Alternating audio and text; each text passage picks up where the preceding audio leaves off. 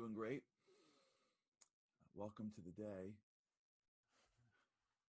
Make sure everything is working on my end over here. Okay. Happy Monday. For those that are here live, for those that are here in any other day, happy day, whatever it is. Opportunity for us to get a little better this today, a little better this week. We've been talking a lot about this idea of happiness. I want to talk to you a little bit about we really have to go through it slowly. I, I don't have any, one of the, the great challenges I believe when it comes to happiness is that we go through it super quickly. We seem to fly through the idea of happiness in a very quick way because somehow we feel like once we understand what happiness is, then we can sort of get to it. I saw this research today that I wanted to bring up, where it is right now. Um, I guess we'll have to just do it off the top of our heads here. Um, I was looking up today some of the research that about unhappiness and happiness, and so of sort of here is some of the things that it's an amazing thing, happiness, because psychologists have shown how it has very little to do with ver- for certain things and a lot to do with other things. So let's let's delve into it together. One of the great traps of happiness is the thought that I have to understand it. And if I understand it cognitively, I should feel it. We've been speaking about this a lot on the show about this idea. We there's a prayer that we say every day called Aleinu. And in that prayer, there's an expression. Um, I'll say it in Hebrew and I'll translate. The expression is Veyadata Hayom you should know today v'hashevosa elavavecha, and you should bring it into your heart. And the rabbis teach that those are two totally separate domains. Knowledge and emotional connection are completely separate. You can know things and not feel them. But when you know something clearly enough, right, when you spend the time to know it at a level where it is a part of you, where it is part of your awareness, then you begin to feel it not from a place of some emotional external inspiration, but from a place of something inter- internal. I'll give you an example. I'll give you an easy example. When you grow up in a in a in a household, as a, listen, when I grew up in when I grew up where I grew up, in my school with my friends, I started to follow sports. And when I was younger, especially in a very serious way. So when you first begin the process of following sports, you're you're learning the game, you're learning the players, you're learning the teams. If you continue to follow sports as much as a typical person does, which is every year for a large portion of the year, the clarity of who, who your team is, the understanding of the game and, and where your team fits. All of that leads to a certain awareness. And it's amazing. You go from, I hope they win, to we're number one. You ever watch a, a, a fan back in the days where we had fans going to stadiums, right? Sitting in the bleachers, drinking a beer for five bucks, spending 80 bucks on a ticket, screaming, we're number one right? And you're thinking, I don't know if you're number one. I mean, the guys in the field may be number one, but you're definitely not number one. And he was in the parking lot four hours earlier tailgating, and he's going to go home and speak about the plays, which he knows very little of, to his family, and then what, listen to it on the on the radio, and then the next morning watch the replay. Well, it went from knowledge to an awareness, and that awareness has a feeling to it. It's who I am. I can just hear about it, uh, a score and feel something. I can sit in a game and my emotions can go wild, even though I have no physical, financial, material connection to the game, but for the fact that I have chosen to create an awareness in my mind, which then got into my feelings. Well, happiness is the same way. It's not something that you learn. It's not something that you just pick up. It's not math. And where a lot of people fail is that they assume that if they understand it, it should feel that way. Well, it's the exact opposite because if you understand it and that's where you stop, you actually prevent it because what's going to happen is when you're in the moment, you're not going to feel it. Then you'll lose the, the, the confidence that you can be happy. A lot of people are not happy because they because that's their default feeling. So what ends up happening is we start, we all grow up and we're happy. Like little kids are happy. You ever watch a two year old play? They're happy. Right? You don't really find, you know, 18 month old kids having long session with the family therapist that it's just, I don't know what's wrong with me. Like I'm trying to walk and I'm trying to like, I just, maybe there's something, maybe it's me. Like, how come when I play toys, like what's happening? You're not finding the six month old going like, I'm trying to get the cereal in my mouth. Like, I don't know. Like I just wake up in the morning and I'm just overwhelmed. Right? It's learned. Some people have it. There's clinical. There's some fine. We're not talking about cognitive issues and emotional health. Forget that. And if you're if you're listening to me, you don't have it. Like you're fine. When it comes to happiness, it's something that is a learned experience. Now, what happens along the way is that we don't know how to get happiness. We have it naturally. It's our natural state of being because our soul is in a natural state of contentment. Our soul is happy. It's not happy maybe from a way of like, it tastes delicious happy. It's not a physical happiness. It is a much more of a empowerment. It is a deep rooted spiritual happiness that our soul has naturally. We don't have to become happy. You have to reveal happiness. Just like you don't have to become great, you have to reveal greatness. We have been programmed with all of these things, and the world around us, it doesn't take it take us doesn't take it away from us on purpose. That's just the nature of the world. You have to learn how to take the things that are natural to you and apply them to a unnatural environment because if you do, then you're going to grow. Greatness is when you apply things to environments that are not naturally great. If everyone would be naturally, if the world would be conducive to happiness and greatness, we wouldn't be fighting for anything. So there's an element even to our own happiness and even to our own greatness that is only in its natural potential inside us and needs us to go up against counter forces. In order for us to really express it. That that concept is the path of life. It's trying to apply some of the things that we know internally into the things that are in front of us. So when, when we look at happiness, and we'll do this together, when we look at happiness, we have to recognize that the approach that we have to be taking is an approach like we're taking to anything that is really complex and really important. Because if we can solve the the the, the puzzle of empowerment, I'm using those words interchangeably now, then we can really become bulletproof. So there's, there's so much here to talk about. So the first thing we have to realize is what it's not, and that was yesterday. Happiness is not an outcome of materialism. In fact, the research has shown that the people that have very materialistic goals are usually of the most unhappy. And if you just look back at our lives, you'll find that. Like if you just go back to 19 55 and you measure the happiness of the people in 1955 and there's a lot of research behind this which I'll, i can send to andy we can post. If you look at happiness uh, 60 years ago 70 years ago 50 years ago and you measure the happiness scale of individuals i'm not talking about time during like the great depression. I'm not talking about time during a, a, a concentration camp. Because it seems like there's this interesting balance between extreme poverty, of which people are unhappy because they don't have enough, and then ultimately what you get past that.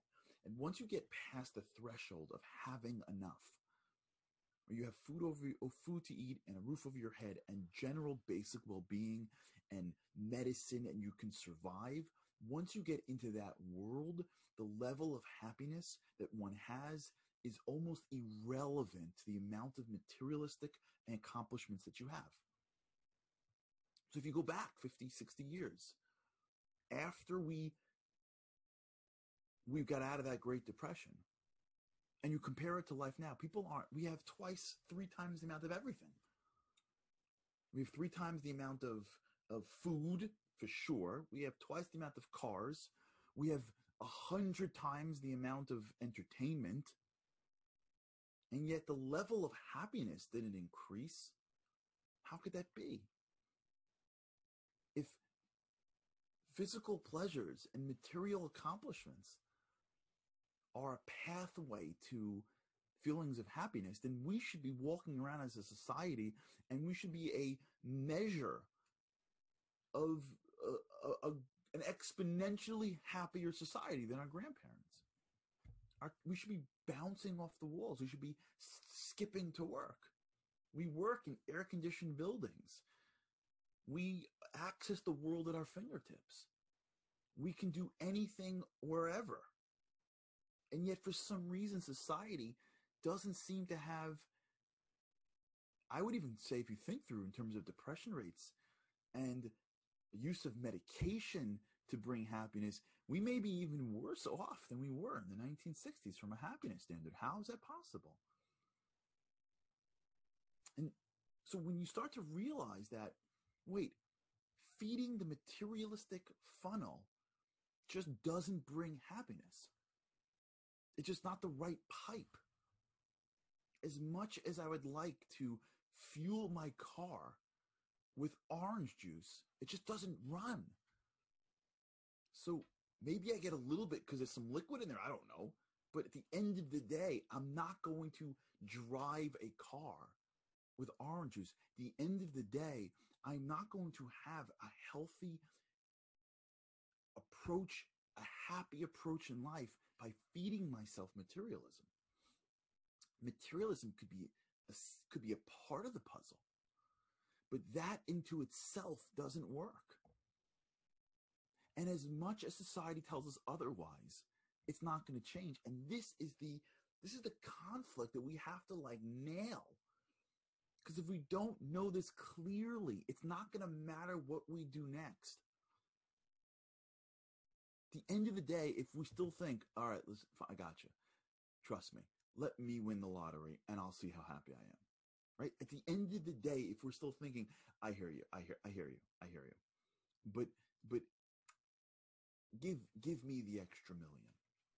Just give it to me. Trust me. You give me the extra million, I'm going to show you happiness like you never heard of before.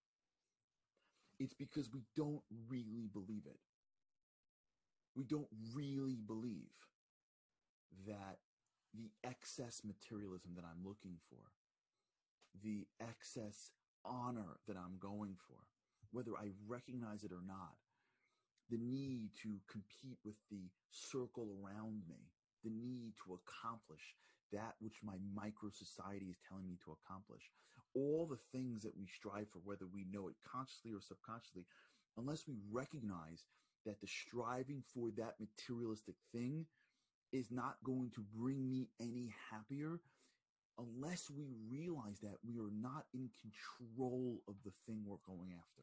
It controls us because that thing then is giving us the thing we deep down want, which is life satisfaction. If we believe that the only way I'm going to be happy is with a gold medal around my neck, then the gold medal controls me. If we believe the way I'll be happy is getting into that school or getting that house or getting that person or getting that honor, if we do something and there isn't enough likes or people that know, if we do an event and people don't show, if we are doing things and we are expecting some materialistic accomplishment to drive that happiness that we so crave because we had it when we were little and we lost it along the way. And as great as life can be, I don't know why I don't feel happier when I wake up in the morning and when I go to bed If we think the reason is because there's being held by an outcome, then guess what? We are controlled by that outcome. We are controlled by the thing that we are going after. And we, the essential I, that soul that is within us, is not in control. And as soon as you give control to anything, you lose it. You have to recognize that the happiness stats, the research that has shown that happiness levels haven't gone up over the course of our decades of being in the greatest expansion of wealth and materialism in the history of humanity? It's because it's not feeding it properly. And as once we recognize that we're not feeding ourselves properly, we can begin to change. It's like that person who wants to lose weight and is pounding fat free cookies. You're not going to get healthy with fat free cookies. As much as we think diet soda has less sugar, no one will get healthy with a diet of diet soda and fat free cookies. Even if someone tells you on a screen all the taste and none of the the the the uh, the guilt, they're lying. There's plenty of guilt. It's just that you're pumping your body with chemicals. You're not going to wake up in the morning and feel good because we're we got some shortcut. It's not how it works. And this, we got to nail it. We got to recognize it. And as soon as we recognize that the things around me aren't making me happy, then we got to look back and go, well, how do I become happy? How do I become empowered always? So we'll use the example of being healthy. Because physical health and emotional health are very much interrelated. That's how God made us. There's a concept in Torah called God looked into the Torah and created the world. And what that means is that everything relates to everything else. There's principles in the world that are related to other principles in the world. There's a reason why chocolate does, isn't as good for you as lettuce. The same reason why you don't get stuff easily and you have to work for things. There's a reason why the world is built on the principle that work hard for things that are good for you. Why couldn't God make it that ice cream tastes ice cream is good for you and you know and vegetables aren't? Why does it have to be this way? The answer is because he is constantly building the world through similar principles. And the principles of physical health very much relate to emotional and mental health. And physical health, if you think about it, you don't just become healthy because someone hands you a pill. You become healthy because of multiple things that you're doing someone who wants to be healthy in life physically, you got to do multiple things, not just one thing. It's your, how you eat. It's what you do eat, what you don't eat. It's how you sleep. It's how much water you drink. It's your exercise. Right? There's there's multiple ways in which a person puts together a package called physical health. And if you do these things right and you don't go crazy on any of them, but if you live your life in the right level of moderation and you exercise properly and you drink water properly and you sleep properly and you eat properly and you don't eat certain things, if you live a certain holistic life, your body will function better. Well, if we do that with our mind, forget what we spoke about with regards to schema gets you to your goal. That's very that's that's great. I'm talking about from a perspective of being always empowered. I'm talking from a perspective of being always happy. You have a commandment, simcha tamid, always happy. That means that God is telling us, you got to figure this out. I put you in this world. You got to figure out how to keep yourself empowered always. And here's the problem. I only got one more minute, but here's the problem that we grow up in a world where we had it and the world convinces us that what it is that we want, that feeling, if we really want it, it's behind that outcome. So therefore, if the feeling is behind an outcome, during the process of getting the outcome, we don't feel happy and we think that's normal. We think it's normal. We think it's appropriate. We actually give a, a credit to it. We think it's ambitious. We use the word hungry we've taken hungry and turned it into being unhappy. And we think it's normal for us to be ha- unhappy during the period in which I am going after that which I want, because when I get it, I'll be happy. But here's the problem we get it and we're not happy. And it's supposed to go, and wait a second, this isn't working. We go, oh, it's not what I wanted. I wanted the next thing. Okay, periods of unhappiness. And if you spend a lot of time thinking something, guess what happens to your brain? It becomes normal. It's called neuroplasticity. So when most of your time you feel that you're unhappy because you're after something, you know what's going to feel like your normal default feeling? Unhappiness. That's why being unhappy feels more normal to us than being happy. Okay, we got to talk about tomorrow. There's no Q&A today. I think I'm looking at the Q&As. I think we can handle it on Friday. So let's move back to the Friday Q&A day and then during during the week we'll just stick with the daily boost. But we gotta we gotta get underneath this. Once we can really identify just how normal unhappiness is to us, just how regular it feels to walk around with our face down. How's your day? Fine. How's it going? Surviving. Just like that whole way of life that we've become accustomed to. That usual wake up in the morning and not and not feeling happy. Just that normalcy is like 50%. Okay, we'll talk about it. For those who joined in today, welcome. Yes, definitely. Progress, Leron, is definitely on the way.